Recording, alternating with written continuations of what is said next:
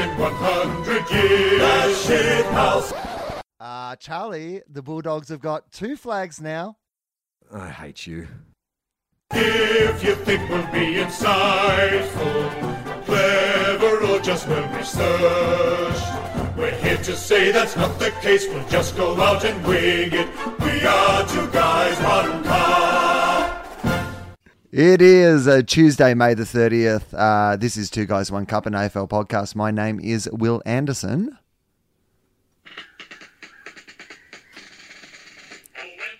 Hi, Wil. Uh, it's Charlie Clausen. Uh, I'm just going to play this throughout the show because I've got a feeling I'm not going to hear it for a, a long time. So just max up my time now with this. I mean, it's good that you're hearing it at least once this week. Yeah. Although it could have been like, wasn't there one of the games on the weekend? Was it the Gold Coast game where they lost and they didn't play the Melbourne Yeah, that's right. song? They actually just played the Gold, Gold Coast, Coast song, song. and then Melbourne had to stand out there on, on the ground and sing the song. So uh, for the the reporting I heard of that was the players were embarrassed. They didn't want to have to do that. Out They didn't want the to ground. sing in public. Is that? Yeah, but when you played junior footy, you'd do it on the ground, wouldn't you? Or would you always wait till you get to the rooms? Well, I've heard in junior footy now. No, we used to sing it on the ground. Yeah. But I've heard in junior footy now you're not allowed to sing it on the ground. Why? Because it's too gauche. Well, you just In the well, private schools, it's it- too gauche. It's one of those things where I, no, I think what what it is, and I honestly, I don't want to be one of those people who suddenly turns into a Neil Mitchell caller. You know, it's political correctness gone bad. The bloody kids today, the millennials, they don't even want to leave home. Uh, it's they're all just eating avocado and not singing songs on the ground, aren't they? Uh, I believe it is that though. It's it, you, you don't show off in front of the losing team. You know, like you don't rub it in their faces. was the oh, hang on, hang on. Uh, We've got a- we've got we've a we've pause made it already? one minute thirty in, and we've got a pause. My apologies. This has happened a little bit uh, in our recent podcasting history. Uh, as we explained, uh, I'm not home that often, and I'm home for a little stretch of time. And there are some things that when you're not home that often break. And uh, what I have not learnt to do while I'm on the road is the skills of how to fix things. So when I am at home, I need to employ a real man or slash woman, uh, but somebody who is uh, trained and competent professional, and is not me. Hire a hubby. Hire a hubby. Yeah, a man in a pink shirt. That's kind of. I feel like that doesn't threaten me as much. I know that. I know that they've probably gone with that exact sort of marketing as like, guys, just so you don't intimidate the poor guy sitting at home who can't put a cover back on himself. could you please wear a pink shirt around? It was appropriate that he was wearing pink because it was like he was while we were recording. Then it was like he was a runner that crossed the mark. It's Right. like, oh no, Yeah, he did just run me out of Held beer, up. which I thought was really nice of him. Uh, you know, it, uh, it was his first time here, so we obviously gave him a Gator, Gatorade shower uh, on the way out. That's what we just had to stop for. Um, the other thing is, I uh, severely underestimated how long it takes to do something. Yeah, that's right. that's how bad I am at being someone who can do those things. you're not handy. Is I was like, oh, that'll take him hours, and it took him like 15 minutes. I was like, we'll be done with the podcast and he'll just be finishing. But it turns out uh, the cover that's been sitting off for six months now Could have been fixed could have been 15 fixed minutes. in 15 minutes. YouTube, mate, YouTube. Do you have any YouTube stuff? I fixed a few things via YouTube. Uh, some of my cooking, uh, we haven't really talked about it on this podcast, but Yes, I, we have, haven't we? I think we talked about it On the other one. On the other one. Why? Who we so, why, why, why, why are we scared to name it? It's like Voldemort. Yeah, even we're ashamed of it. Even on this podcast, we're ashamed of naming it. Even we don't know the name of it. I mean, we have another podcast. It's called Tofop. This is a little diversion, but uh, I was out with some people on Sunday, and one of them said, "Oh, I heard you do a podcast. What's it called?" And I said, "Tofop." And they're like, "Oh, what does that mean?" And so I went to the explanation, which is it's thirty odd foot of pod, which is a piss take of Russell Crowe's band name. And as I was explaining to her, I could just see complete, just like disinterest and blankness. And then I started apologizing, like I just went from an explanation straight into an apology. Yeah, look, it was dumb. We thought it was funny. We started about eight years ago. I don't know. And then uh, we also have an AFL football podcast, Yes. though. Oh, what's that called? Uh, Ah! we don't put much thought into the names. Essentially, our naming process is coming up with the worst thing that we could possibly call the podcast to ensure any of its success. Like I love it of late, you know. There's been a bit of mention of this podcast in the press. You know, there's Yeah, been a few- lifting, you might say. Well, I, I would like to think just reporting on. Yeah. We're making podcast news in the AFL. they need to feel so much news that they're now giving updates on people's podcasts to idiots who don't actually have any. Football knowledge or insight. Yeah, I hadn't really thought about it up until now. What? But, well, I mean, the whole point of this podcast is that we're not experts in the AFL, right? Yeah. And Surely the job of the football reporter is just to report on like what the coaches think, what the players think, you know, like what the football people who actually like reporting on what we think. Yeah. It's like just it's like reporting on two guys having a conversation in the crowd, what Yeah, they totally. think. It has no more importance than that. I always, whenever we get criticism of like a fact we got wrong or whatever, I'm always like, have you listened to the opening theme song Yeah. of the show? We literally say in the first 20 seconds that we're not experts. Yeah, our lawyer wrote that jingle. It is legally binding. It's like the fine print on your ticket to the AFL. There's all sorts of terms and conditions. disclaimer. And one of them is that often we don't even know the names of our favourite players. it's fine. Everything's okay. Um, we often forget who the coach of different clubs are. You know, Yeah, we, don't. We we've re- we retire players early. Oh, yeah. I mean, I'm notorious for saying that somebody now owns an ice cream shop on the Gold Coast Last- when it turns out they're still playing. Last week I thought Dean Cox was still playing. Right. Well, I didn't know you weren't wrong. I was like, he might be. I don't know. Is he out? Naitanui and Cox are both out. No wonder they're having a terrible season.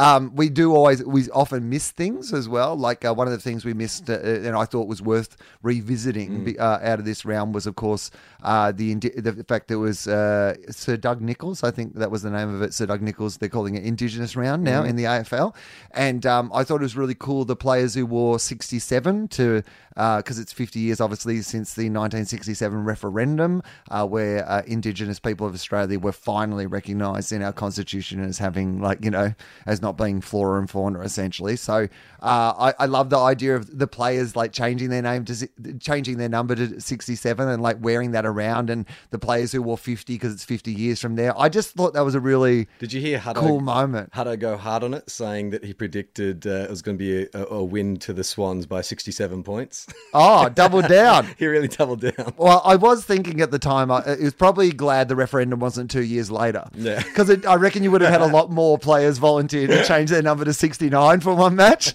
Hang on, there's eight 69s playing for the Swans.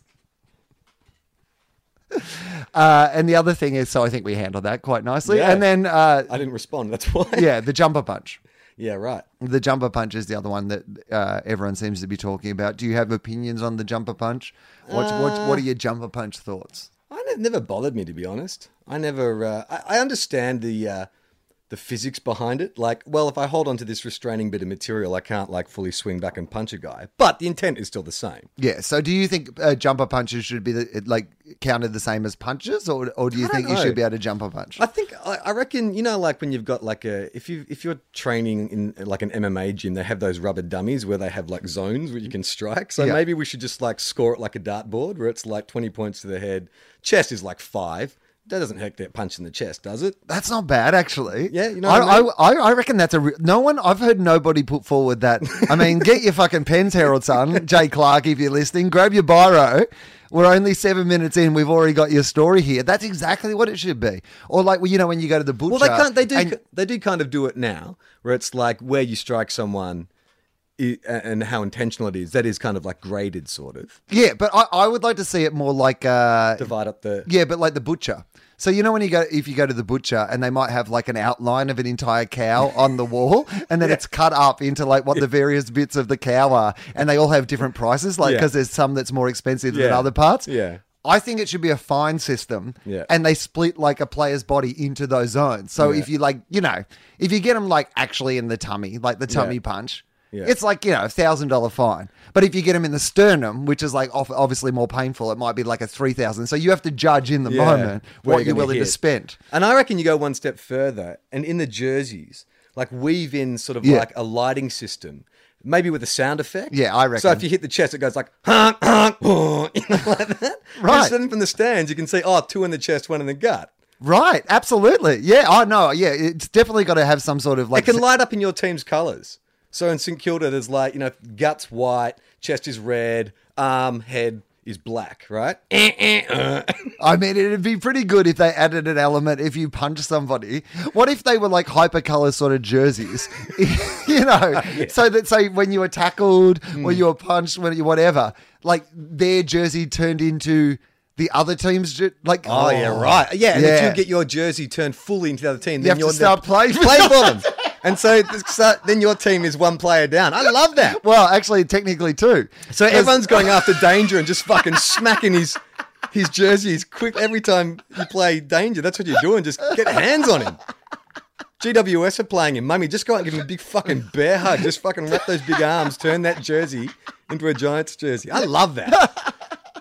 The AFL's looking to improve the game all the time. That's a that's a fucking winner right there. Right. Yeah, I think so. I think that's one of those ones. I think this is the high level of informed commentary that people switch off on the couch and turn over to this podcast for. Um, all right, and uh, the other thing I was going to mention just Wouldn't before it be great if someone, if there's an editor out there, if you want to take quotes from this podcast and cut it over like 360 or on the couch, so like maybe Wil can be Mike Sheahan and I can be the players interviewing, but you want to use two guys, one cup quotes. There's a little challenge for you, little little creative challenge. Oh, you know what it'd be like? Get at things that we've said on this podcast and match them to questions on open mic. so Mike Mike asks the question and then you can edit it in. Yeah, that'd be great if somebody could do that. Yeah. Nobody will do that. but that's my prediction. Uh, the AFL ladder, Charlie Clausen. Yeah. Uh, the AFL ladder, three games separate third from 14th coming into the bye, and 15th place is the grand finalists from last year. Has Have you ever, in your memory, uh, can you remember a season like this where teams that are, you couldn't like? I mean, to this point, like the Swans on paper, Yeah. can't make the finals, right? But you're still a pretty brave person in this season to say the Swans couldn't, you know, scrape into the finals. Has there ever been a time going into the bye or going into this time of the season where it is just so wide open? Where a team that's only won four games is still considered a chance to play finals. I mean, it's crazy, isn't it? Yeah. Like the Bulldogs last year finished 17th with 15 wins and didn't really like play that hard in their in their last game. Like it's it's crazy this season. Like you'll get into the finals with with less wins and losses. Do I don't think- know if that's possible. I was thinking about this on the weekend. If you win, the team to win this year, there'll be a criticism leveled at them. And it's like, oh, well, that was the fucking Bradbury year. That was where it was wide open. Anyone could have won it. Doesn't mean you're the best team going round. Or do you look at it from the other side and go, wow, in a season where anyone could lose a game any week, to actually win that means you're a really good team. yeah, I think so. I think it's the ladder. ladder. Yeah, but it also, I guess, is part. Unless think, Collingwood wins, then we just stick. Well, to the I think one. that will be determined by which team wins. I guess it's how you feel about the team that wins the end that will it's the. Shane that, Woe right? Woden principle. Right. If Shane Woewodin had gone on to like you know play like Shane Woewodin had that one season in the next few seasons, you you know that would be a nice memory. Yeah. But now it's kind of like a punch. Yeah, you need you, yeah you need some context. You need some years to pass Right, to yeah. find out who who that team is. Yeah. So it's one of those things where you go. I mean, because GWS or Adelaide got to still be the like. I mean, they still seem like the benchmark teams, right? The two best in it. Yeah. And then maybe at the next level, so maybe the top four you could say is it- you wouldn't be surprised if at the end of the year the top four or at least teams that are you know in that sort of top six going you know for, in that sort of zone. The Cats and the Bulldogs both seem like teams that probably should be there as Yeah. well. Um, then after that, though, it's it's any team. Yeah, anyone from Melbourne, North, St Kilda, Port Adelaide. Collingwood, you know, like it all. Even Hawthorn, I know. like even Hawthorn. Like Hawthorne are like Hawthorne are like uh, a guy from like Friday the thirteenth or Halloween. Yeah, just like wanna just when die. you think like just die. Yeah. Just die. When are you gonna die? Part of me wanted to tip them on the weekend, but I just, uh, yeah. Swans looked so good last week against us, and then I don't know. Even with Buddy, Buddy played awesome on Friday night. Well, Buddy's having an awesome season. Yeah. That's kind of the thing. Everyone's, Like, no one's laughing about that ten-year contract anymore, team- are they? No, give him another 10. Double down on it, I'd say. He's the only one who's keeping you in it at this stage. Like, he's having one of his best seasons of all time, and they're in 15th. Like, you know, it's not his fault. Mm. No. Like, there's, I mean, Hannebery's back now that he's, I mean, the big story out of that that everybody's talked about, of course, is that he's, he's back on the booze. Oh, is that true? Yeah. Yeah, right. Yeah, this has been really been. If it came out at some stage, this it was a viral marketing campaign, and he'd be paid For big CUB or yeah, something. he'd be paid big dollars by CUB, and their plan was announce in the press Yeah. that you're off the booze, Yeah. and then play shit for like the first four weeks, and then we'll come in like it's like it's Popeye's magic spinach, or it's or like it's their very own Shinboner spirit. Like Yeah. you know the, the Swans version. It's the Bloods, right? Yeah. and they come in with the with the can and just go. Have you ever? What's that Denzel Washington film? I think it's called Flight, where he plays that pilot who saves like a crashing plane. I believe it is Turns called out he's a, a drug addict and an alcoholic, and so he has to, you know, testify before so and so to say, you know, he's not a drug addict. And the night before, he gets so fucked up that like when he wakes up, like he won't be able to get on the stand, and so he calls his drug dealer who comes around and with just the right balance of kind of like drugs and alcohol. He's just clean as a whistle, gets on the stand and just fucking demolishes. It's like, oh yeah, get Dan Hannebery the right mix of hops and barley. Well, the weird thing was that uh, James Hird hired Stephen Dank immediately after seeing that film. so a lot of people don't know that. That's where it all started. Should we talk about the first game? yeah. So okay, the first The game of the round, uh, Geelong are taking on uh, Port Adelaide. Great game. It really was a great game, wasn't it? Yeah. One of those. Again, I mean, this it, we sound like a broken record, but uh, Pat, Patrick Dangerfield and Joel Selwood are just really Mm. play. Yeah, really good players. Yeah, really good. I mean, I thought Port was stiff not to win that. It's weird now because I just don't think they dented their like your perception of Port is still they're a really good side. Like Yeah. they could still be top four. They would have loved to get away with the win, but I was pretty impressed. I mean, you know, the last two minutes, I actually felt like Charlie Dixon. I I, I didn't notice it at the time. I, to me, I didn't. I didn't feel like all the time had passed. Did you get the sense that he was taking a long time? I mean, it didn't really feel like he was taking that much longer than, than what you've seen before. Absolutely. That would be the thing. I bet you could go back and find a whole bunch of other examples where people have taken heaps more time. Sam Fisher on Twitter said, hypothetically, because you know you've got, they don't start the, the count to you, uh, well, once you start walking in, you know, that's where you can have your shot. He said if he in that 30 seconds had sprinted back to like the back 50 and then started his walk in from like 150 meters away to get the clock down, then had his shot, could he have done that? It's like, yeah, theoretically he could. Uh, I mean, I think it, there should just be an AFL umpires law that's called taking the piss. Yeah. if they feel like you're taking the piss, if you're deliberately flaunting some law, Like sprinting 200 meters backwards. yeah, or not putting like putting Caleb Daniel up in the ruck. They're like, sorry, taking the piss. This is just, I'm sorry, it's a taking a piss the moment.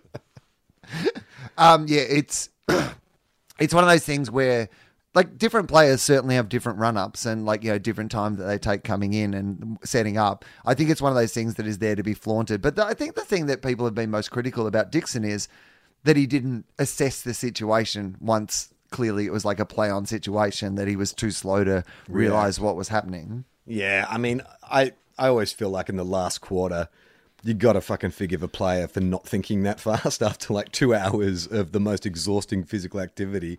I don't know. I'd be thinking that straight in the last two minutes. No, I agree with it, and we and we've said this before about Charlie Dixon. It doesn't help him because he may be like a neuroscientist. Yeah. like he might be, you know, Goodwill Hunting down at the club. I don't know. Yeah. Like you know, they may come in some mornings, and you know, the Ken Hinkley's game plan isn't up on the whiteboard because he's been solving algorithms Yeah, and right. working out quantum physics and stuff. He may well be. Yeah. but he looks like a dead shit. like. Oh my god, that was a long run up. I wasn't sure where you were going with it. Ironically, that was you took your full thirty seconds to just pot Charlie Dixon. Holy shit! No, but you know what I mean. Like Yeah, he yeah. just has that kind of doofus look, or that sort of. It just. Well, don't you reckon? And I, again, He and this Ho- is without knowing anything about him. It's purely just yeah, the way he comes across. Yeah, I don't know anything about it. Never seen him interviewed. But don't you reckon like he and the Hoff have the same look, but Hoff's much more lovable and adorable. Hoff's like Shaggy from Scooby Doo. Yeah. But Charlie Dixon's like one of the Cobra Kai. Right. Yeah, and I have nothing to base that on. Nothing. Nothing. Just pure reading people on the surface, judging a book by its cover.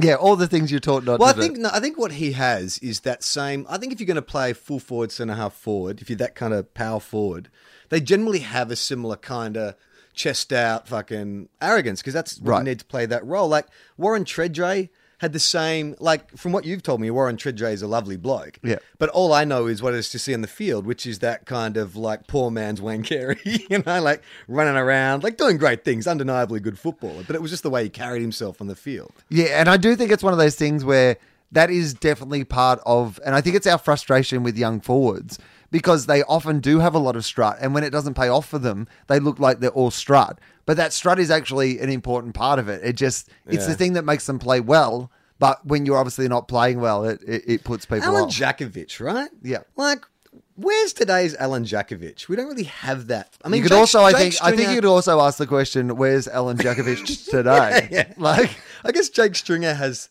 that Jakovich freakish Yeah. ability, but Jakey's much doesn't seem quite as extroverted. Like No. he doesn't play it for the crowd. He's not doing. No, he will go for a scissor kick in the air.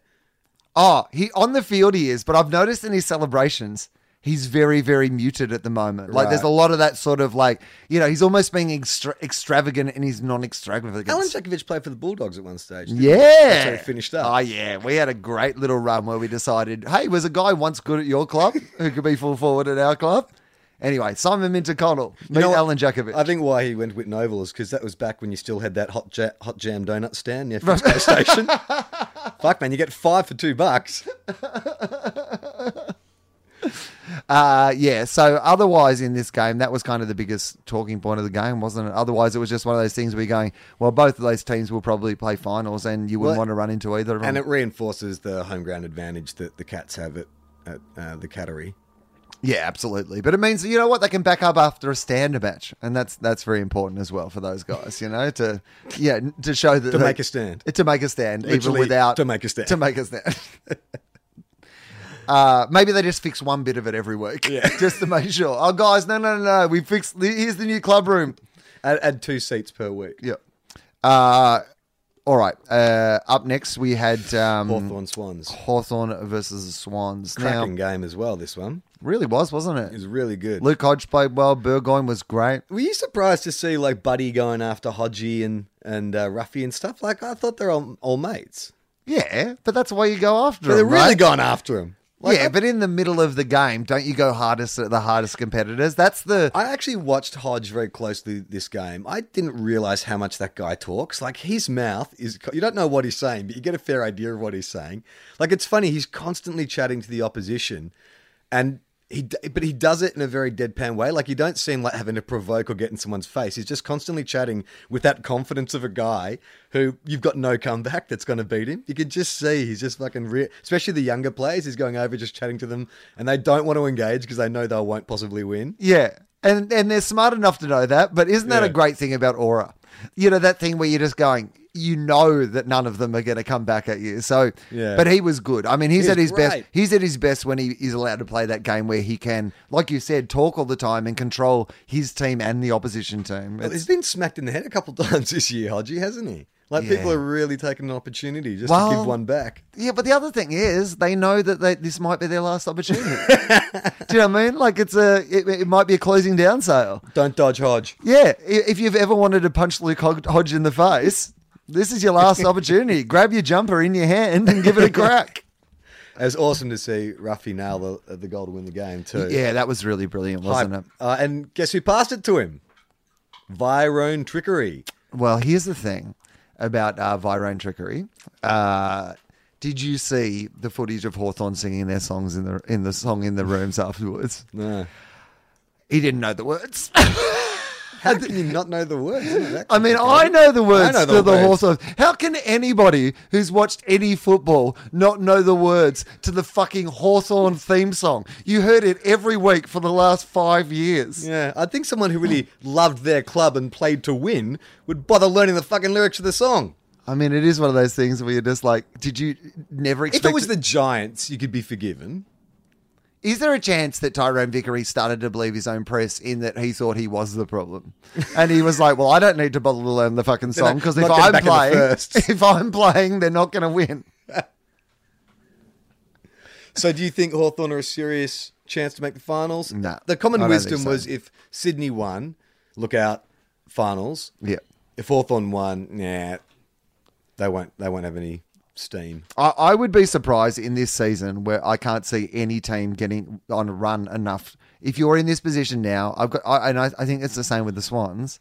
Like you don't like to write off teams like the Swans and the Hawks, but I think they're going to win a bunch of games and they're going to upset you at you know, teams that they you didn't expect them to beat and all those sort of things. But I can't see either either of them playing finals. Swans have lost at least three games at the SCG this year. Collingwood, uh, Hawthorn, and Giants. And uh, you know, look, they got the Bulldogs at the SCG after the bye, and you would.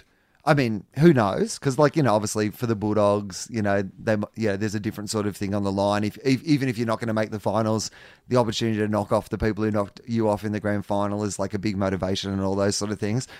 So you could see them winning that. Yeah. Like, there's a chance they could win that game, but you wouldn't like check it in as a win. They're gonna. I think they're going to be. They're just going to be too far behind, even if they come home strong. Yeah, definitely. They just looked. um Well, they were player down, and you never like to make excuses, Wil. But they, I love to make excuses. I don't. I don't understand that expression at all. When people say, oh, "I don't want to make excuses," then you're not a fucking football fan. Being a football fan is about making excuses, and the great thing about the game of AFL is every week it provides you with hundreds of excuses. You can blame the umpires, or you can blame the rule interpretation, or you can blame injuries, or you can blame team selection, or you can blame the coaches for not getting it right. Like, if you are not there to make excuses, is myriad excuses. they, they are providing you all these excuses. They want you to fucking use one of them. um, was there anything else in that Um, game? Oh, well, the other thing was that Hannebery uh, missed the mark. Like it didn't Yeah, stand didn't. on the. I tell, tell me what that's about. I- So I- basically, uh, what happened was Roughy basically uh, marked it on, On the, the 50, 50. right? So he was going to, so the mark was going to be on the 50, and Rampy had the mark, Mm-hmm. and then Hannebery came over and took the mark and, and basically thought it was like three or four meters back. So Right. Roughy kicked from right on the 50 when he really should have had to kick, you know, another five meters back. right. How far? It went through pretty high. It went through goals. pretty high, but you can. I think people are raking over something there that's maybe not that. Big I mean, deal. Hannebery was probably their second best on ground alongside Buddy. So, Yeah. you know. Uh, all right. Uh, next game of the round. Uh, do you want to talk Mm. yeah, about let's it? talk about it. I'll start. Okay.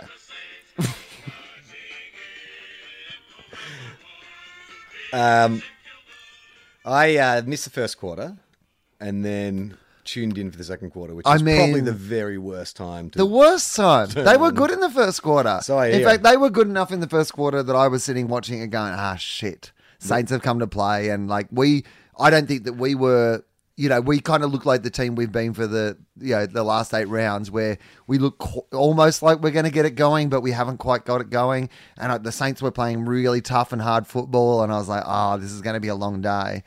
All right. we literally played you into form. Like Yeah. that's what I saw. Is I saw the Bulldogs just totally get their shit together against my side. It was awesome. I mean, it was one of those games where I watched it and I was like, well, it was certainly those three quarters in particular, but probably across the whole game. It was the best game that we've played for the season. And I just, like, they, they looked like the Bulldogs of last year. You know, mm. suddenly you just saw them running hard for each other. They were starting to stick those handballs and stick those sort of passes and stuff. Like, I mean, the package, Jake Stringer was like, Stringer was just on fire. Yeah. You know, it was like the Stringer of a couple of years ago when he was all Australian and he just had that, like, well, I thought he was going to kick ten by halftime. I was like, oh, we just got no matchup for him. We had no one who could play on him. They had Nate. I mean, Nathan Brown's had a really good year, but he's essentially like a, a tall back. Right. And I guess you could put Robert on him, but then you lose your you run re, run out of defense. And I'm just so glad he didn't fucking kick ten goals. I mean, I think the problem with St Kilda at the moment. Well, here's a, here's what, how I've processed things. It's been like the seven stages of grief: anger, denial, blame, all this kind of stuff. And I've just come round to being very philosophical and being like, you know what?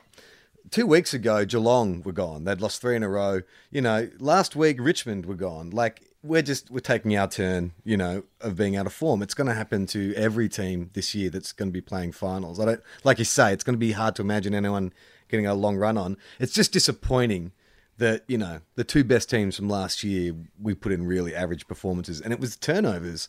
I think both Sydney and Bulldogs, we we gave you guys at least like ten goals each just through not being able to fucking kick the ball. I mean, I- I think that the definitely the Bulldogs' pressure like went up a level. You know, like you could see it. You Yeah. could just see how hard they were running. But I was surprised at how quickly it seemed like the Saints. Because again, you didn't see the first quarter, but in the first quarter they didn't miss a fucking kick. Right. Like, yeah, the Bulldogs were lucky to still be in it. That that's the truth of it. Like you know, the Saints had dominated field play. They dominated possession. They looked clean. They were getting it inside fifty. Like it, you know, like I was really wrapped that the Bulldogs were kind of still, you know, y- Within striking. well, distance. yeah. Like, I mean, we were lucky to be in the position we were. Mm. And then the Bulldogs upped the pressure, and it just was like the Saints fell off. apart. Like you know, they just didn't quite. They were kicking it long to contest. they shouldn't have been kicking it to. They, that's it. They didn't lower their eyes at all. This is the thing. Like, understandably, our forward line's not working at the moment. That's why Bruce has been dropped. They've brought in McCartin. Riewoldt's obviously out. and I didn't think McCartin was terrible. I thought No. McCartin went to a lot of contests and like was definitely presenting and They'll having a crack. Yeah, that, I mean, he dropped a couple of very noticeable kind Yeah. of sitters, which don't look good. But he took, I think, nine marks of the game, fifteen possessions, and a goal. Could have had two, Yeah. maybe three. Um, but it's just more. It's not so much the individual players; it's the way we go forward. Because I think you know when we had Bruce Riewoldt, Membrey, you could do that long bomb thing. It seemed to work. But now, you know, Paddy's okay in a contest, contest but he's still an inexperienced player. Got to get him on a lead, but we're just not honouring those kind of leads over the 50. We're trying to just get it from the middle of the ground and bomb it long and just gave up so many possessions. So, I mean, I just think the buyers come at a good time. We are still, uh, we have a fair, fairly young side. There's a few younger players in the side that I think could probably do with the rest, but hasn't really changed my opinion of where we're at from the start of the year, which is like get a really good ball user in there to complement like you know Jack Steven and Seb Ross. I think it'll make all the difference. Just that linking player, because our run out of defense is not bad, but it's just where we use it from you know the halfway line. Yeah, that was definitely the case. You'd find them they, they get it and they get that first option kick, Mm. and then they'd suddenly, yeah, you couldn't quite see it all in the telecast, but you just imagine they were looking up and they just they Didn't just saw a to- wall and didn't know where to go. Yeah, yeah. That's why I, I mean I was watched uh, in the Because the Saints were like doing copying a lot of shit on the TV, and you could tell even from the crowd for like switching one way, then switching the other. yeah But it felt like that's all they almost could do. Yeah. Like they were going, let's go and have a look over here if there's a way through. Yeah. Oh, no, there's not. And Let's, then- how about if we go back over here? Is there a way through over here? I think we already checked over here. it was. It's like a drunk person. Yeah. Can't remember what hotel room they're staying. Yeah, in. that's what it was like. It's like, hang on, I think it's the one over. I think it was to the right of the fire extinguishers. Now that I think about it, not the left. Hang on, have I ever checked the light? The right? Yeah, but that the, the other thing you notice about the Bulldogs was the run. Like uh, we had a pretty poor defensive structure going, but the amount of goals you got over the back because you know that thing that the Bulldogs are lauded for having eight midfielders essentially who can just move between half back and half forward. As soon as it was a contest in the middle, you guys would just bolt forward. And then it didn't matter if you bombed it long because it'd be three or four guys just running on either side to get a handball. Yeah, no, it was. I, I thought the Bulldogs were good. It was a good game to watch from our point of view because I thought the reason that we like played well were the right reasons. You know, it's like one of those things where you're going, yeah, like yeah, play like this. This will be good. Um, obviously Bob Murphy hurt his uh, well hamstring, but while he's uh, recovering from his hamstring, which will be three or four weeks. Um, uh, he, they're also going to do some more clean outs on his knee. So they're going he's going to go in for a bit of surgery and get his knee cleaned So out. does that mean he's out for the same amount of time? Or? Yeah, same amount of time. Apparently, they can get a two for one. That's why we like down at the Bulldogs a bargain. Yeah. is it like- really a doctor? Or is it just some guy above a laundromat? It's like going, well, Road? here's the thing. While we're working on the hammy, we're also, for this month only, as a bonus thing, if you sign up, we'll also do a free you- clean out of the knee. Are you sure this guy's a doctor? Yeah. Well, why do you think he's not? Well, he's misspelt the word doctor, And- and, I'm, and I'm talking just dr. The right and knee. Like there's no, he hasn't put a K in at all. Uh, all right, next game of the round. Uh, let's move on from the two guys, one cup cup. Uh, Melbourne are taking on. Also, the, I guess that I have to hand it over to Oh. you because I was the previous holder of the two guys one cup cup. That was when Mitch Wallis broke his leg. That's true. So there you go, Wil. Congratulations. Thank you, mate. I appreciate that. Uh, Mitch Wallis was good too. He's been great since he came back. Yeah, well, you, ha- you said he's going to be playing in the reserves for a while. Shows how much you. I mean, well, imagine how well he'd be dominating in the reserves right now with this form. Tom Mitchell numbers. Yeah. Um, hello, Ramona. Do what's going on? Do you want to come up? There was a funny moment in the Swans uh, uh, Hawthorn game where every time Tom Mitchell got the ball, they'd be like, boo. And Hutto's like, pretty sure they're going to get sore throats by the end of the night. They're going to boo every time Tom Mitchell gets a disposal. Yeah, there were people around the neighbouring suburbs of the uh, SCG that thought that Sydney had been uh, invaded by ghosts. and I mean, Sydney crowds of all. I mean, I guess maybe that was their thing. There was like, I like finally, it. finally they had a reason to boo. Yeah. like I mean, you know, Sydney needs a bit more mongrel in their supporters. Yeah, well, that's what I like about the GWS supporters, even though there's not many of them. They're bastards. They're bastards. they're, they're like proper hardcore AFL supporters. Like you see them leaning over the fence and yelling. Like they they know what they're talking about. Yeah, there's a guy- They're small, but they're mighty. There's a guy I used to work with um, who was a Saint supporter, but has been living up here for 20 years. And when GWS came in, he's like, okay, I'll jump on board. And he's just switched like that. Like he's a Saints man, and I- you know he's still happy to talk about the Saints. But when it comes down to Saints v Giants, like nah, he's committed. He's he's all in. Yeah, well, he's essentially somebody um, who's like been in a long term relationship where he really loved the other person, but they would really never rewarded him in the way he wanted. And then he's finally got out Found of that God. relationship and he's met this like hot young girlfriend who wants to have sex all the time and does nothing but please him. I wanna of talk course about my he's ex. happy. Yeah, It's like, true. It's a good point. why do you keep bringing up my ex? Why? I'm happy now. Uh, all right. Um, uh, so uh, Melbourne and the Gold Coast. This was one of those ones that, like, again, if you depending on when you tuned in, but like Gold Coast early looked pretty good. Yeah, yeah. I mean, geez, did you hear Rocket talk afterwards? That's a shattered man. That's a guy who knows he's not going to be coaching. Did you see that footage of him getting a head massage? That was so funny.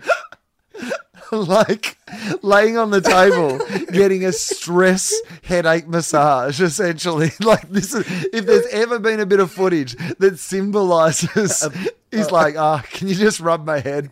I've got no ideas. Could you just please, please rub my head? Nah, fuck the players. Don't rub their hamstrings. They don't deserve it. I don't get why Gold Coast are no good because I look at their list and I look at those players, or you know that game for two, three, two and a half quarters, and it's like, geez, I've got so many guns. Like if St Kilda was made up of those players, I reckon we'd be a much better team.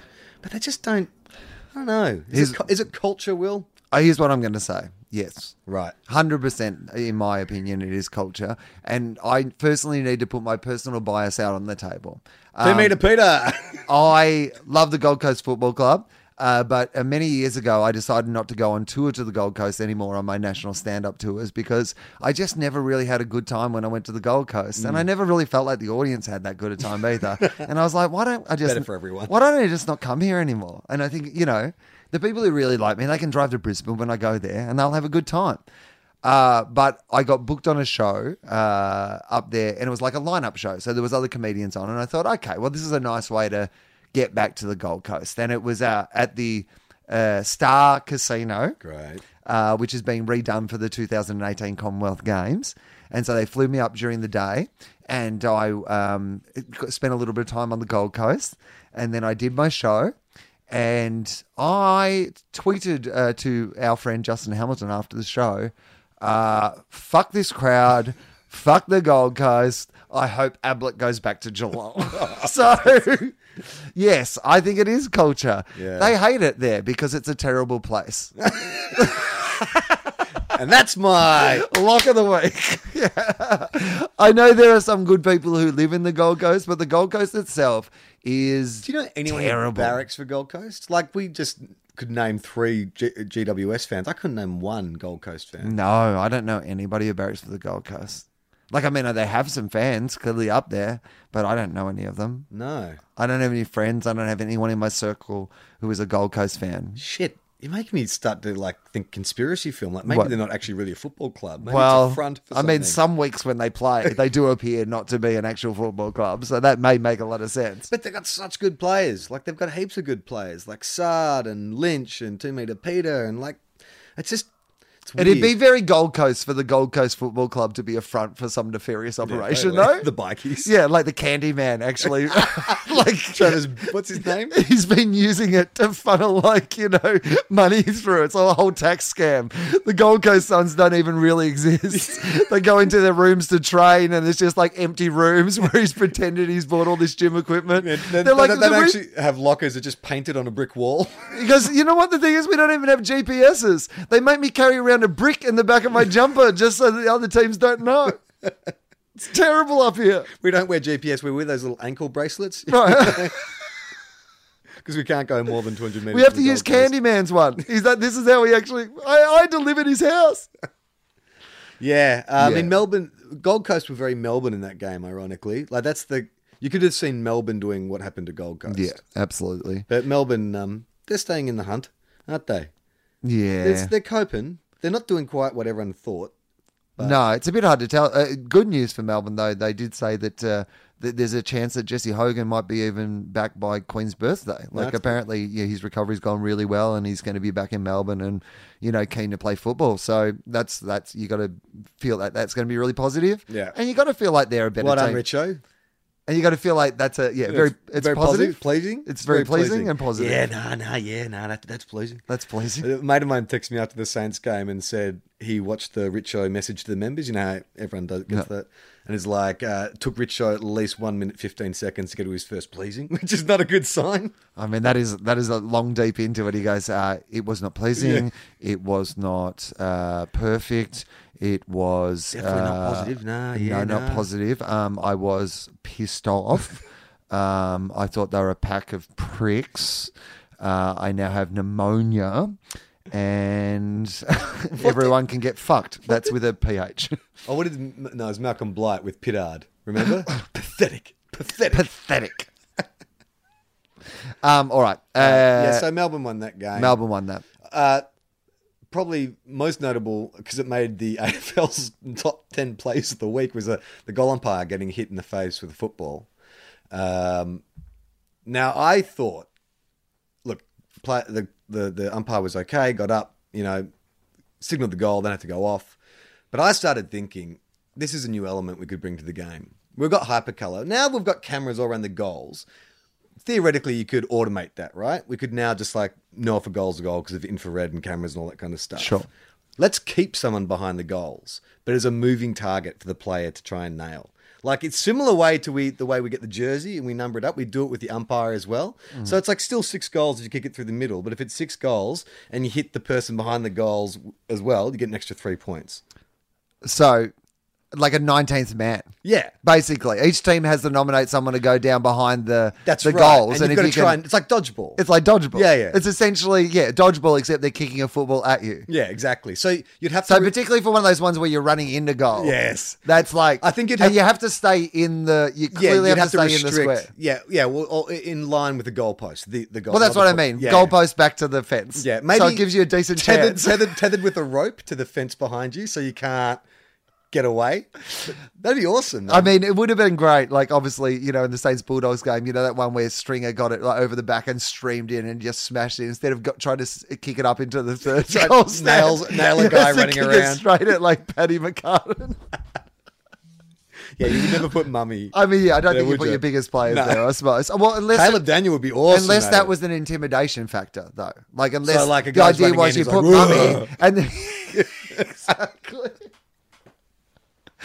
But I was thinking more the idea that if you kicked a ball at mummy, mummy might at some stage on the field it. retaliate. For Okay, that. well maybe that's an extra element you bring into it where that player, the the rope that they're tethered to, they can come say like five meters onto the ground. Hang on, they're tethered to a rope. Yeah, so we tether them to the fence so they can't run. They've got to stay Okay. within the goal. So Uh-huh. it's the length of the goalpost All right, wide. sure.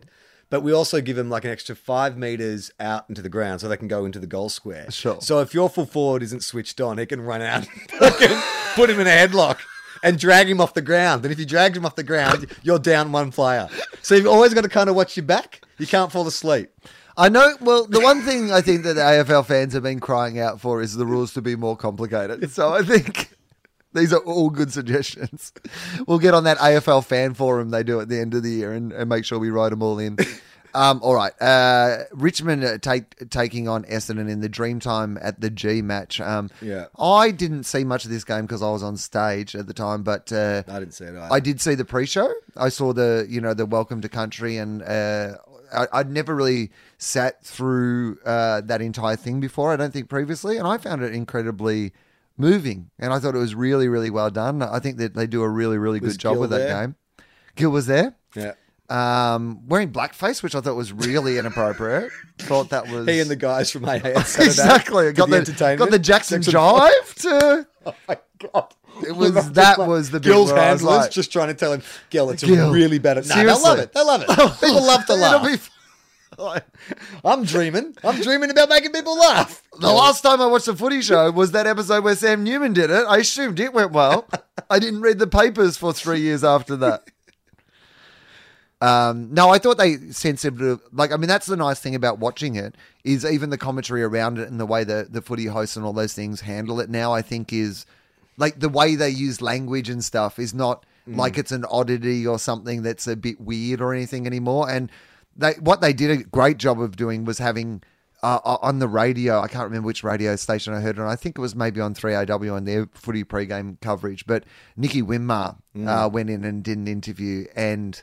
I mean, because obviously that game, you know, it's the Nicky Winmar Cup, as we know, famous Bulldogs and Saints player Nicky Winmar, um, and he is, I, gee, he's a fascinating guy, and Yeah, you just forget what an amazing footballer that he was. He was my favorite footballer when Yeah. he used to play. He was Well, incredible. Good choices. Yeah. Like, I mean, it was really interesting though. Like, uh, even hearing him talk about the, uh, they asked him who the best player he played with, and he said, "Well, you know, Plugger. Plugger, obviously."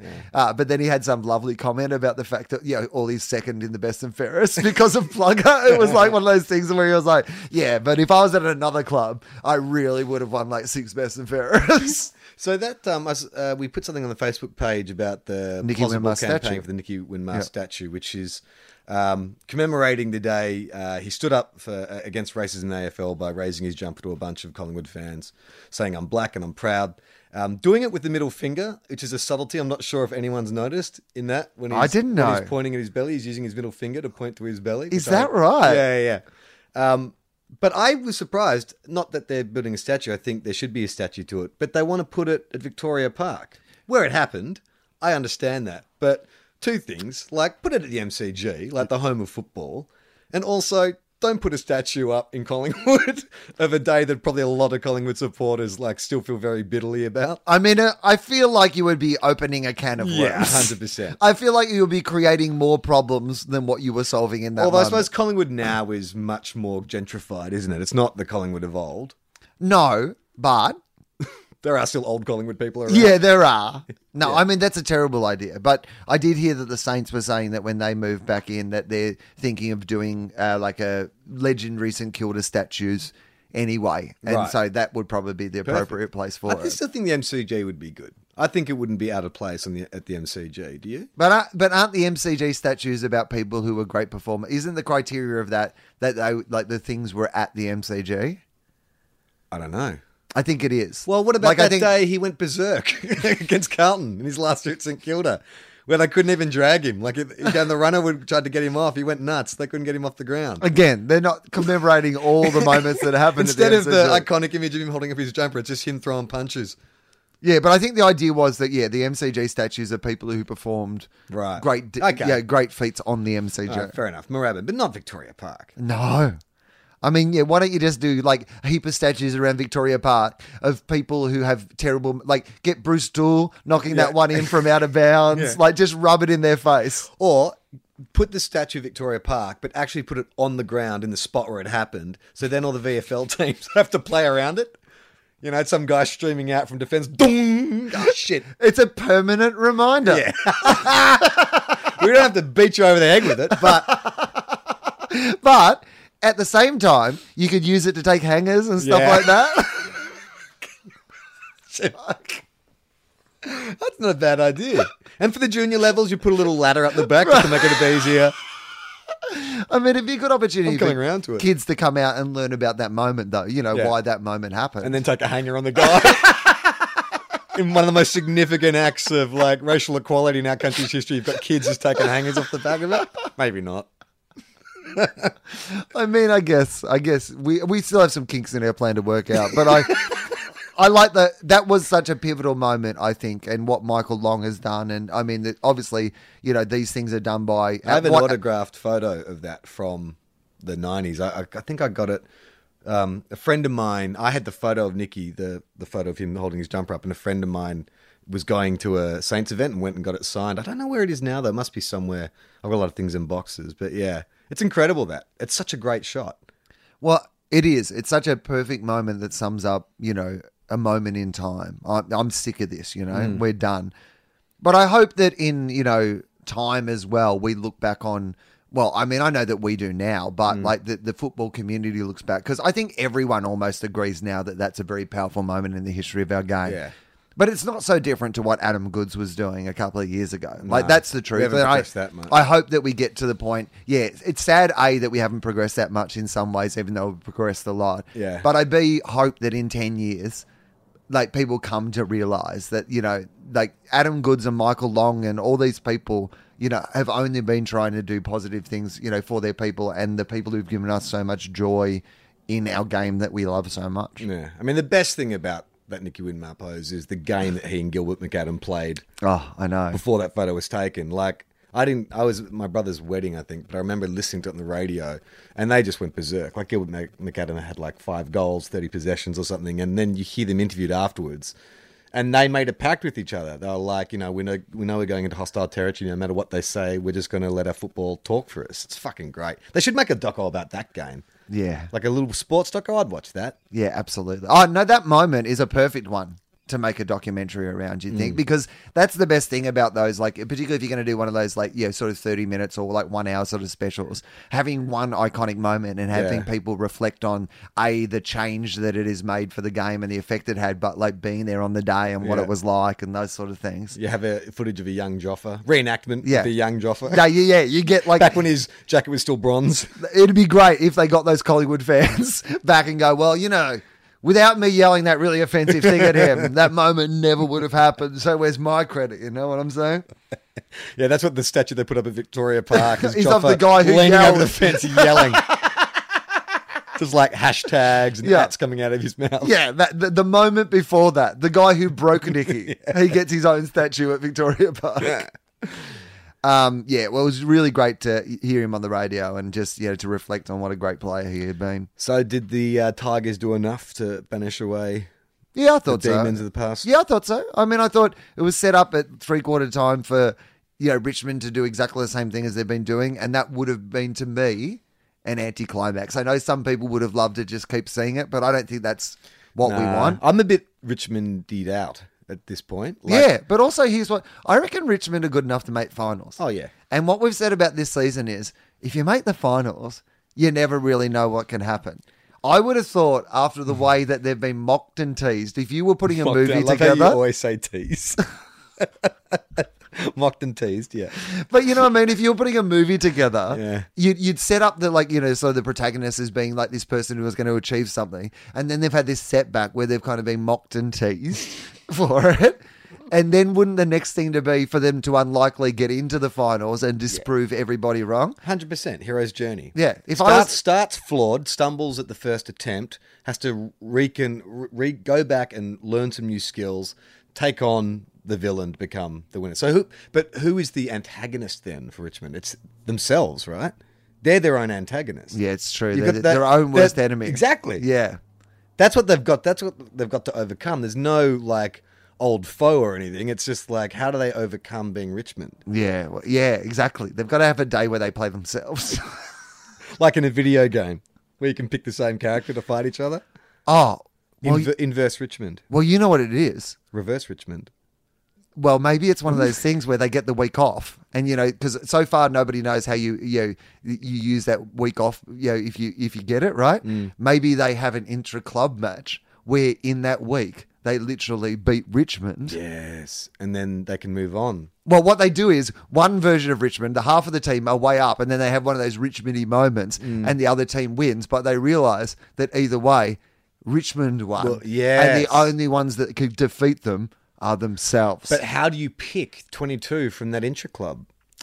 It's got to be players who all have a similar game in which they don't do something Richmondy. So even if Jack Riewoldt kicks five five in that intra club, if the last shot he has, he kicks it in the goalpost, it bounces off and breaks his ah. nose, he's not playing next week because that was Richmondy. Oh, okay. What about what about Damien Hardwick? Yeah. Hires a makeup artist mm. and some other players from the AFL who aren't involved in the high in the final series Great. to dress up and As- become yeah. the members of the Richmond team. Brilliant. There we go. Take themselves on. Or they play with giant mirrors strapped to them. What about with mirrored sunglasses, but the mirrors are on the inside? Damien, we love these suggestions, but have you been smoking something? Uh, Daniher's still good, even when Essendon aren't as good. Uh, you know, he's he's a. Oh, there was that uh, rumor that got floated, you know, today, which I think is just a rumor that Essendon were going to offer Martin 1.6 million, which Yeah, right. sounds ridiculous. I just don't think you can afford to give one player 1.6 million, Well, depends. particularly when they need to sign, sign Daniher and a whole, a whole bunch of other people. But that's not like a front loaded kind of thing where it's like 1.6 over three years and then it drops down the last two. I mean, it probably would have to be front loaded, but still, You don't think he's worth? I think he's worth a million dollars, but I don't think that you can put your list together with players who are on much more than a million dollars unless Yeah. there's some other. Well, they'd have to. you have they'd- to have some they'd other have- value. Who would they get rid of? They'd have to like let someone go, a senior player go, if they're going to spend that much. Who have they got? The odd oh, Jobe maybe. Well, Jobe, yeah, Jobe would be finishing up, and like you know, they might be able to find some And I money. suppose but- Joe. I mean, you know, that's an upgrade on Jobe Watson, Dustin Martin. yeah. Well, now Although you'd prefer to have both of them. I wonder if there's another player you could exit. I mean, should, I'm sure there would be, but That's- I just I mean, don't 'cause you know they're I talk- can't understand how you can play, pay all those players and have Dustin Martin there. That doesn't make sense to me. At North Yeah. Melbourne, I can like you know at St Kilda, I probably could find you know, how you do it, but at, at a team like Essendon, there's got to be a bunch of guys there who are on some decent money. Zach Merrett's got to have a, mm. yeah, and you're going to have to pay him a bunch of money. Zaharakis. Like you know, Dyson Heppell, yeah, you're going to have to give Joe Daniher a bunch of money because on the open, Yeah. I mean, I don't think he's going to leave. He's a Daniher, but like on the open market, he'd be worth a lot of money at the moment. I would have thought. So. yeah. I don't know. I mean, I don't think it's that sounds ridiculous. It's, I mean, I would be surprised if they're not making an offer like everyone else would be making him an offer. I just don't reckon he's going to go. I just I think that I, I mean I've got basing this on nothing, but I just feel like with Fyfe as well. It's just like I don't know. It'd be weird to see Dustin Fletcher, uh, Dustin Martin playing in another in other colours. Yeah, well, that that'd be about the, the most Richmondy thing of all. So imagine just in this fan fiction world that Richmond uh, do go on to win the grand final, and Dustin Martin is best on ground in the grand final, wins the Norm Smith medal, and in his speech announces he's leaving. Yeah, I can see that happening. Uh, all right, um, Adelaide and Freo. Not much to say about this from Freo's point of view. Well, if Ross didn't know what a litmus test was last week, he knows what it is this week, and they fucking failed. They failed the litmus test. Um, look, Adelaide are great. I think that's the thing, right? Adelaide and are great. Fremantle have been playing, you'd think, above themselves. Well, the story of this season is right that, like you know, eventually, if you're playing at that sort of level, you're going to have like a shocker around the corner, and Freo have been going pretty well. Like they're higher on the ladder than anybody expected, and they've gone and played either the best or second best team in the competition at home, mm. and Got smashed. got smashed. yeah. But that's really it, isn't it? You know, Yeah. the, the Crouch brothers played well. Sloane was amazing again. Like, I think there is a huge, not a huge gap, but there is a significant, there's a gear change between, say, the Dogs, Giants, Crows, and then Geelong sort of in that category. And then everyone below that, it's like a, it's just a you know, guess who, because you could, Adelaide can have a couple down weeks, but you know that when they come back, they have like all this level they can get to. Just Freo are like St Kilda and like Melbourne, like North. Like, yeah, we can battle it out and be good for parts of I think games, but- I think Freo would be looking at the fixture and going, "Do we play the Bulldogs again? Because they're our bunny team." Yeah. you know, like I mean, yeah, they've beaten us the last two times out. You know, they're one of those teams that on their day can They- clearly beat. Teams. I reckon no matter what happens this year, it's been a better year for Freo. Yeah. Like I- can't see him not winning another game or anything like that. But even if they only get ten wins for the year, it's fucking better than last year. And there's a lot, and they can keep five. There's a lot of upside. Yeah. Have you uh, have you noticed? Does it feel like a bit of the interest has gone out of Fyfe from other, like for what you're going to have to pay for him? Yeah. It, it feels like there's a lot of other names that are being thrown around now, and Fyfe is slipping out of the conversation a little bit. I think. Well, he's never. He he's made it sort of clear in any non-binding terms he can that he would like to stay, and I think that's been fairly consistent across. You know, apart from what uh, what was his name, Jacko? No, who was Fitzy? Fitzy. Fitzy in WA might Yeah. think. I don't. I don't feel like he's going. I mean, he runs WA. He will be the premier of WA if he wants to be. Why would you leave that? And they're not a bad team. Like if Freo had another year where they hadn't won a game, I could be like, sure, he's got fucking seven years to to win a flag somewhere else. But who knows? They could be back playing good finals. You know, in a couple of years' time. Yeah, and plus he Good lives. finals. He, plus That's he, the worst Plus he lives with a couple of other players from the club. So Yeah. why would he want to leave? They're all mates. They're all mates. They're all mates. uh, Collingwood and the Brisbane Lions. Uh, Collingwood, well, Collingwood did what we said they would do really in this game was they needed to at some stage put their own backs against the walls because Brisbane weren't going to be capable of putting Collingwood's back against the wall. So Collingwood, through their kicking for goal, decided to put their own backs to the wall. Yeah. Hipwood's good though, isn't he? Yeah. Another small-headed forward. Yeah, I like it. Would Yeah. um, I, Rafael Nadal. I'm a big uh, Jamie Elliott fan. Oh, are you? Yeah. Even with those frosted tips. Oh, more so now. That's what I was going Oh, to say. I think he's he bringing. looks like he's a lead singer of like a nu metal band from like the late nineties. yes. You know, like Crazy Town or something. Come, my lady, come, come, my lady. Yeah, that's exactly what he looks like, and I love it. It's bringing a bit of Collingwood back to Yeah, Collingwood. it's true. You know, that's what He's I, on brand. That's what I want from Collingwood. like, I want a guy who looks like he plays from Collingwood Yeah. from any era, Yeah. and he's a really good player, He is and really he's good. hateable. Like, he's that great sort of cheeky sort of. he's not hateable like Toby Greene. No, but he's got He's that got sort that of. cherub faced. Yeah. But what's he's such a he plays so um, big, so tall, doesn't Yeah. he? For like a small forward, he's a really good grab. Yeah, I agree. I no, I, I I love watching him play, and there's so much better with him in the team. I think 100%. I think it's underrated how much like you know they've missed not having him. He's a quality quality player. Yeah. But yeah, the tips I loved. I mean, where do you even get tips? Well, Jason Johannisen's barber, I think. But that's not tips. Like people will do that, but this is like tips, Yeah. proper old fashioned tips. Like he would have got, got foils in his hair. Who's doing foils? Where's he getting foils done? Gold Coast. uh, yeah, I didn't. I didn't mind Brisbane in this game. Like I know, Yeah, they're- Dayne Beams is good. He's they're going to have a tough, season. they're going to have a tough year, but I think there's a lot to like. Like they have got like Hipwood. I mean, Schache's another story, but you know they've got enough good players coming through. It's kind of like we've, what we've been saying about Carlton this year, which is like doesn't matter if you lose a lot of games as long as you see something from Yeah. your future guns. Yeah, I agree. Like the Brisbane just need to hold on to players, and you know, in this period, because I think that there's enough there that they could. But it's just going to be a slow turnaround. Yeah. You don't feel like it's going to be one of those ones where suddenly Well, there's next no year. there's no Victorian team to fold to give them an influx of gun players. Right. You know, there's no legendary greatest player of all time. I know there is a team down the road that could easily fold and give them a bunch of good players, though. Yeah, jeez. Um, all right. Um, and what about Nathan Buckley's um, year in purgatory when nothing fucking changes? It just continues, doesn't it? I again, I'm going to go back to the fact that I think this is your perfect plan. If you're a Collingwood fan, I wouldn't be frustrated with how this is going. You're showing enough that shows that you're not that far away.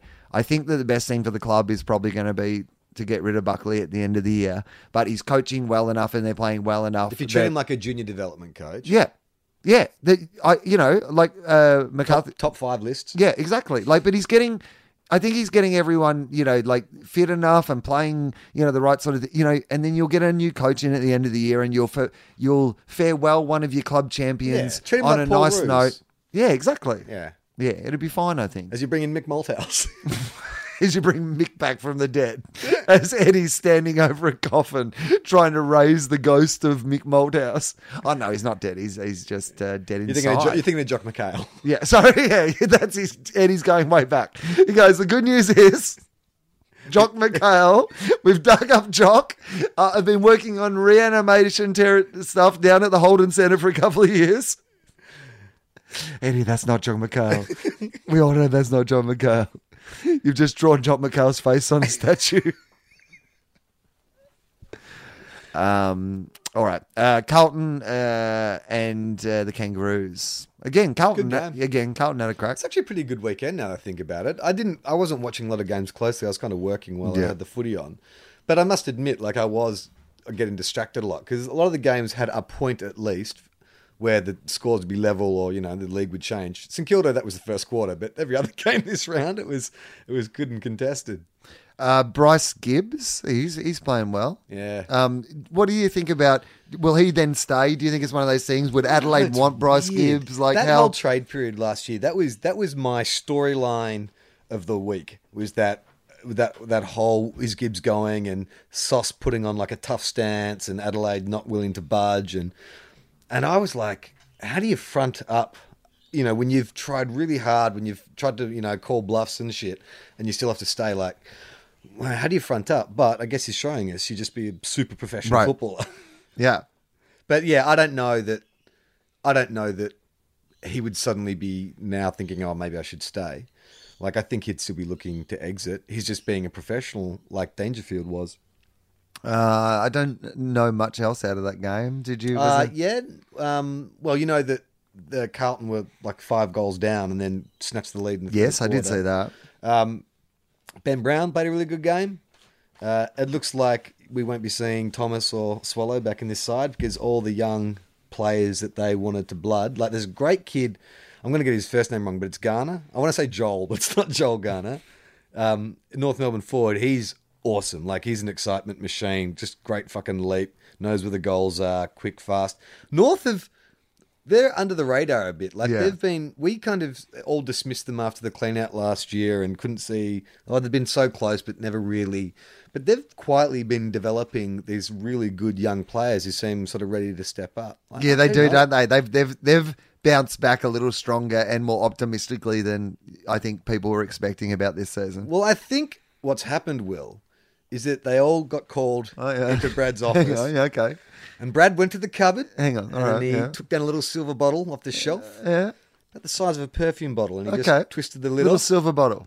He didn't say a lot. Was it a twist lid? A twist say? lid, yeah, just little twist lid. He- Okay. He didn't say much, but he just gave it a little bit of a whiff, yeah. and he passed it around to each player, and he said, "Fellas, just have a little, just have a little, you know, a little sneaky on that." You know what was in that bottle, Will?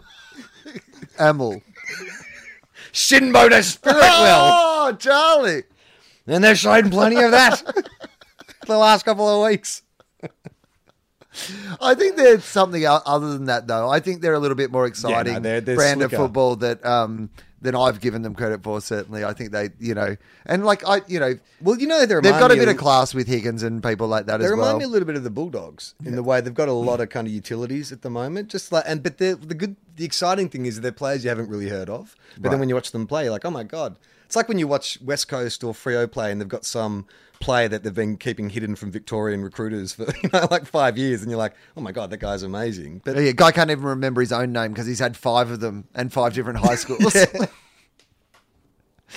uh, all right, uh, the last game of the weekend, uh, which I was uh, the West Coast Eagles at home on their flat track, up against uh, the new bullies in town, the GWS Giants. So the GWS, the big story out of this game that I kept hearing was like they only had 26 players to pick from. Now, I will put on the record 26 number one draft choices, but yes, they did, they are injury ravaged, and I, this was a pretty good win for them. You'd think, Oh right? yeah, yeah. Well, they had to win this one because everyone was questioning their mental toughness. Uh, Toby Greene, as much as you want to punch that bloody cabbage patch face, It's got a punchable face. great player. Oh my Yeah. god! Like everyone's talking about the goal he kicked to seal it, but the handball, the over the head handball. Did you see that? Just set Yeah. up, amazing. Like that guy. He's. I'm not the first person to say this, obviously, but if he was like a few centimeters taller and in the midfield, he'd be like one of the best players going around. I mean, he's. He, but I think he's also perfectly what you need, which is like sometimes I think you lose some of the magic of those players when they end up going into the midfield. Yeah. You know, if somebody's like a great He's a high half forward, Yeah. and they end up kind of getting like even when Cyril Rioli, like I mean, it's good that he can go in there and do those sort of things, Yeah. but when he's playing down in that forward line and being dangerous, that's really where you want to see him. Stevie J, like Stevie J. Well, that's the example, right? can Stevie run J, the midfield. Eddie Betts, though, Yeah. like I mean, Eddie Betts mostly plays down forward, and it means that anytime it goes down there, Yeah. you don't just have to worry about the big guys. You have to worry about this person, you know, who could really tear you up. So if you're St Kilda and you have like you know a million dollars to spend, Yeah. and Toby Greene and Josh Kelly are out of contract, Yeah. do you go for Josh Kelly just because he's a pure midfielder? You won't have any doubts about where to play him. Just slot him straight in. You know, he's a good user. Or arguably, Toby Greene is as good a footballer. Well, Gary Lyon argued this week on uh, Footy Confidential or whatever that show is that they do. Um, I watched that. Footy after dark. Footy after dark, footy like up a, like a like a late night Footy- love advice show. Footy confidential. Hi, I'm a captain of a team and I want to have an affair. Best mate's I'm a captain of the team in uh, the western suburbs, and um, I really want to leave uh, to a team in another western suburbs in a different city. Uh, yeah, I um, It- Hi, I'm a it'd be- player. Was uh, I uh, smashed someone in a fight and uh, told everyone it was my dog. Hi, I haven't been sleeping at home the last few nights, and I haven't told anybody from Asada. Footy confidential. That'd be a much better show. Right. Just disguise the players' voices. Yeah, Use that electronic and they could just anonymously like Uh, admit the things. They're just like, uh, look, I pretended it was an accidental punch from behind, but I really just wanted to smack him in the face. Footy confidential. Sometimes in the showers, I look at the other players' dicks. Footy confidential. I got Gatorade in my eye during the Gatorade shower, and I wanted to cry, but I, I couldn't. Footy confidential. I can't tell the Crouch brothers apart. Footy confidential. Uh, I've been calling him Joe Hansen too. Footy confidential. uh, GW, uh, GWS were good. Uh, West Coast Eagles. Charlie?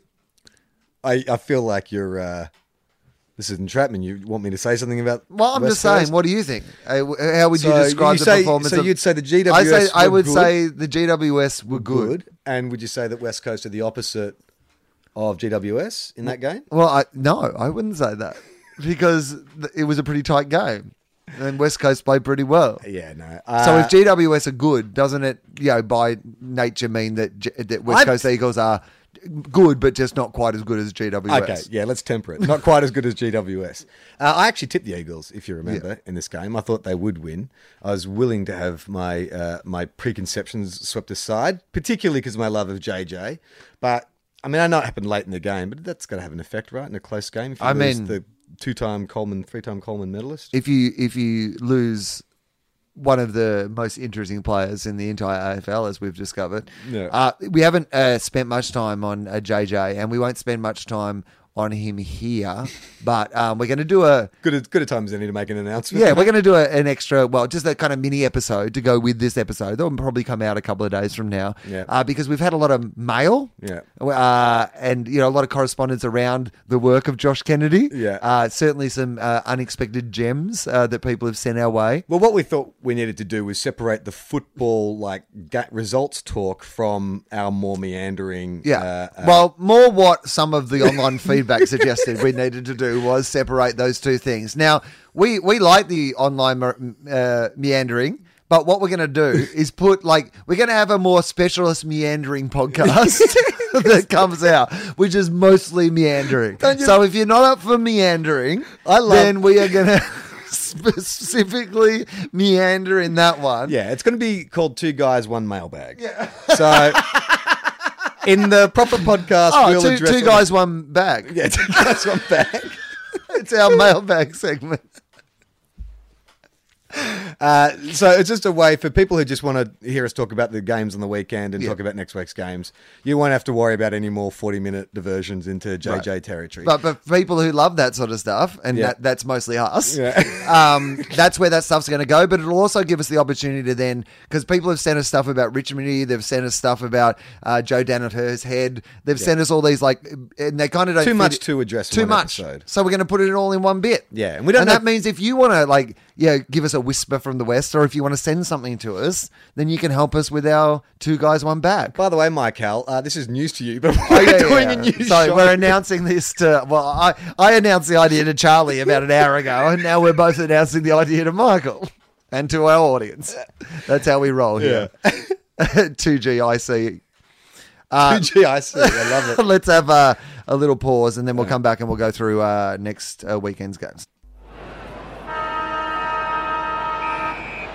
all right we're back uh, next weekend's games not a Cut that cough out, Michael, because you literally waited to press play before I you push cough. play and then I coughed Yeah.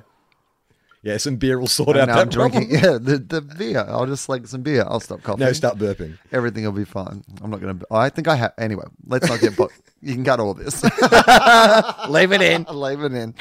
Uh, all right. Uh, this weekend, um, like it's the bye weekend. So, I mean, obviously, over the next couple of weekends, we don't have as much footy. Um, but uh, let's have a look here. We've got uh, Thursday. Oh, no, hang on. I've skipped ahead until the week afterwards. Suddenly had a panic attack because I was like Sydney playing the Western Bulldogs. Oh, we're playing fucking Adelaide after the bye. Isn't that awesome? At, in, at Adelaide Oval. Yeah, that's not a good. Well, it's a good opportunity to come back from the bye and maybe you know, get them. They maybe they you know don't do the bye properly and St Kilda comes back and suddenly you're back on track if you beat Adelaide and Adelaide. Should I play the song again? I mean, maybe save it for when you win, or maybe save it when you don't win and you can play it. Uh, all right, uh, on Thursday night, uh, Port Adelaide taking on Hawthorn at Adelaide Oval. Now, interesting game, right? But this is one of those ones where you'd hope Port will win at home and kind of, you know, Just for the sake of AFL fans everywhere, don't give us a boogeyman to worry about. Don't revive Michael Myers slash Hawthorn. exactly, yeah, Port put him down, Yeah. yeah, Do it. Finish him. Uh, Finish him, bury him at a crossroads, Yeah. and don't turn Holy your back. water, yeah, sacred whatever you ground. need to do, cut it up, Bury, like- him, bury them at the MCG yeah, on every- sacred ground. Everything you need to do. Yeah. I don't care whatever it is, but Yeah. make sure they're dead. Don't do that thing where you knock them out You and know who then they you are? turn your back and celebrate. They're the Undertaker. You know, like the Undertaker, has, he or he only just lost his first WrestleMania, right? But he went like twenty WrestleManias undefeated. Hawthorn or the Undertaker, you just can never count them out. Yeah, yeah, that's right. They are the undead risen to life. Uh, Geelong taking on. I, so we're both picking Port. Oh, sorry. Yes, I, I'm picking Port. Yep.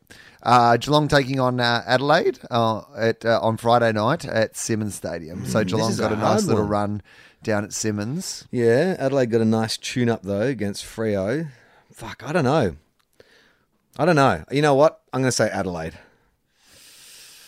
Yeah, it's a hard one to pick. Isn't Based it? on form, like, you know, Yeah. Geelong just won against Port, and you'd think Adelaide are a better team than Port. So, using my goodwill hunting, can I just borrow your whiteboard wheel and just add the, carry the two? It's 16. I mean, I, I think Adelaide Yeah, are the Adelaide. team most likely to win the premiership. But just for the sake of it being interesting, I'm going to say Geelong at home. Hard to beat at Simonds Stadium. Let's just. oh, Here's what I would say to Frank Costa and all the crew down there, whoever's in charge these days. Uh, Frank Costa and all my crew, here's what I want you to do. um, could you please just open a stand? Just Yeah. open between now. Donut stand. Just Hot jam donut I don't know. stand. ma- Don't care what it is. Just a little pop up stand. Yeah. Fucking open that. Get your team up. Um, all right. Uh, Saturday, uh, Gold Coast at Metricon taking on the West Coast Eagles. Now, this is a good opportunity for the West Battle of the Coast. Eagles Coast to to shake coast. to shake their flat track bully can't play away from home. Gold Coast on the Gold Coast. Oh, no, I think, look, I think the the can't play away from home thing they've dispelled. Right. Because they have won at Etihad. Yes. They've also lost at Etihad. MCG's the They won in Adelaide, I think. MC, in yeah, that's season. right. MCG's the big hoodoo ground, but I don't think I don't think Metricon holds fear for anyone, right? Does anyone? Ablett will be back from his holiday slash shoulder injury. What's so if if the Gab is the Gabatoire, what's Yeah. Metricon? It's the Metro conning you out of your money. so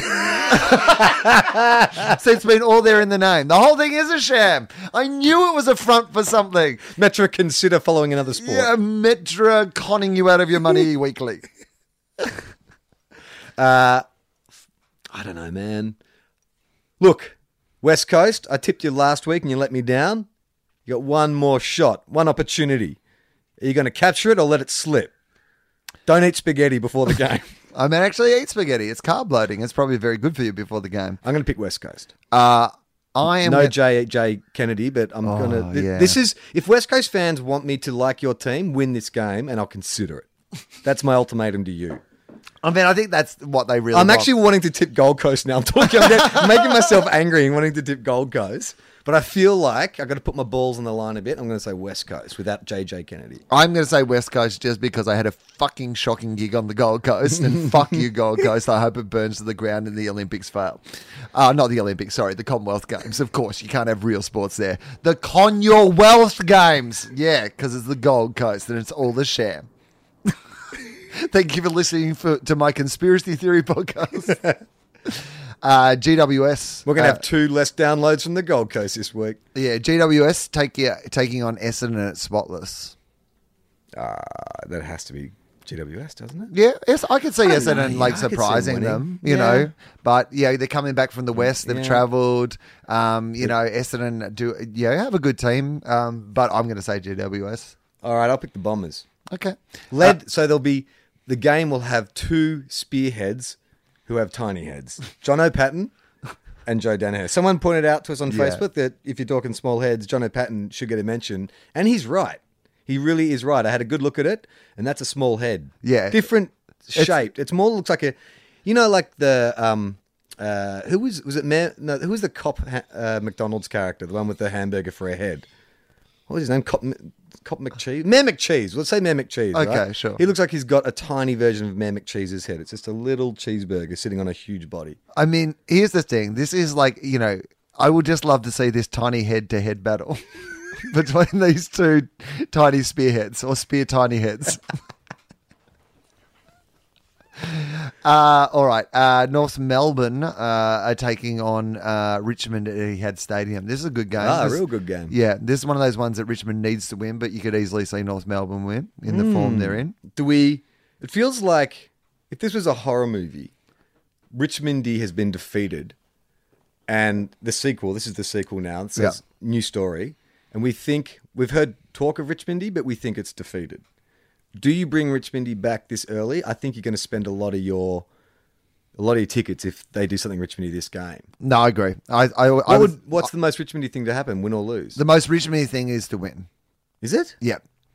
Because I believe that y- you've got to set up something more Richmondy now. Like we've kind of had the fun with the Yeah, right. You know, the, these moments. Like there's no point. No, so I get what you're saying. You It's can't not- have a Richmondy It's moment. not. It's not the most Richmondy thing to happen for them to win, but No. for them to win, we are going to get a bigger Richmondy, Richmondy moment. result. Yeah. Okay, For the next most Richmondy thing to happen, have I think they this. need to win this one. Yeah, To because- set up whatever it is. Because how do you have a Richmondy thing against North Melbourne? You just don't, right? Well, I mean, you're taking Shinbone Spirit and putting it in a head-to-head against Richmondiness. So there is there is a way it could happen where Richmond get out to a huge lead and then just North grind out a win. Shinbone Spirit style. Uh, yeah, when I they guess. count it out. I mean, this will be the big battle of you know what what is like what what uh, what urban what is the what, what, what completely made up thing that we've attributed to your club? has the most power. Finally, it will be decided. It is. It's Shinbone Spirit battling Richmond. Versus Richmond. I feel like uh, oh, I don't know. I reckon North could win this. I agree that it would not give us a better gauge on Richmond if Richmond lose, but I just feel like North have shown a lot in the last couple of weeks. I'm going to pick North. Uh, I'm going to say Richmond. Uh, Sunday, June the 4th, uh, is a Fremantle at uh, Dick Stadium uh, taking on the Collingwood Magpies. Freo after a big loss, but back at home, surrounded by penises. Collingwood making the big trip over to Western Australia. Collingwood not playing too badly. Uh, is it Bit of a toss uh, of a coin this game. As does the travel count as you're back against the wall? Because that had a fairly convincing win. I mean, I would I think. I mean, are you getting closer to the wall or further away from the wall the more you travel? Um, I think closer to the wall, but they finished in the middle of the ground, in the middle of the room last week, so they're they're traveling closer to the wall now. Oh, Here's what I would say about Collingwood is like I think they need to get their backs against the wall again, and what that means is I think that they will lose. I think the best way to get their backs against the wall is to go over to Fremantle and backs against. You're not going to get like the coach isn't going to get sacked from losing to Freo, right? Yeah. Freo bounce back. They're playing at home. It's one you can lose. It's you know they'll have a they'll have a real crack at it and they'll just lose, but it'll mean that the pressure's back on Buckley, backs against the wall. I reckon. I reckon they will win because, in the similar logic to Richmond in this, there's going to be a bigger backs against the wall game coming up. So I think they'll win this by two or three goals. We won't have a mm. greater gauge on them. There'll be a bit of like confidence going around the Holden Centre, but then I reckon. I mean, it's good to win in Western Australia, but at the same time, Fremantle lost by 100 the week before. You can spin that either way. It's one of those games that whether you win or lose, you can spin it pretty easily. yeah, give us no greater greater gauge on Yeah. Nathan Buckley's This is the, this is what we're calling the we will learn nothing from this game game. game. If it was a litmus test, Ross, it would just be neutral. yeah, it turns out if it was a litmus test, it was actually just a piece of paper you were dipping in your pool. so, uh, the last game. Turns out to be like a pregnancy test. You're like, someone's been pissing in my pool. This thing's turned pink. Uh, okay, well that's it. That's it. That's the Okay. whole round because of the buy. So All right. Well, um, yeah. So if you uh, if you want to, uh, we'll put this on the same channel. Our, our two guys, one bag. Yep. Um, but if you like this show and want to support us, we have a Patreon page, patreon.com forward slash TOFOP, which is our other podcast. But you've got links to um, all all our shows there. Also, I think I can announce we've had some technical troubles today, but by the time people hear this, hopefully we're all right. We have, Ah, I'm sure we'll have more technical troubles between when we've recorded this and when people hear this. So. but uh, yesterday at least we had a revamped website. Oh. Um, which, if you like this show and you think you want to hear other stuff that we do, we have four other podcasts or three other podcasts, yeah, all collected at tofop.com, T O F O P.com. Um, so, yeah, if you're curious about what else we do, and I don't know, Will's got Wilosophy, which is like a kind of, you know, a highbrow podcast. He's got it's not that highbrow. He's got Tofop, which is like this, but not about football. And then there's Fofop, which is like this, but not about football with not me. Yeah, well, it's like this, yeah, without football when Charlie's not available. um, all right, well, let's uh, stop this one, right? Um, oh, when you're hearing this, uh, if you live uh, down in the Newcastle area, Nelson Bay or Belmont, By the way, let's stop this one. it's probably the like clunkiest way to wrap up this show. Like literally, you couldn't get any more direct. right, let's stop this one. Like, I mean, wow. Okay, keep going. I just like to tell it like it is, Yeah, Charlie. I'm a straight, Straight shooter. shooter. Oh, having an honesty session, are we? Leading teams have come down. Charlie's like, I like the way you get to the point, but sometimes you get too much to the point. uh, yeah, you I, I- yeah, I have some shows on the weekend. So if you're in the Newcastle area, I'm doing shows, uh, comedy.com.au and check those out. Uh, and uh, and that's it, right? That's it. Oh, the Facebook page. Too. Oh, we have a Facebook page. Yeah, people are liking it. Um, if you could like, you know, review it, if you could review the podcast, if you could give it some stars, all those sort of things, it just helps uh, people find out about the podcast. yeah, that's right. So we say play on not 15. Ball. We are two guys, one car.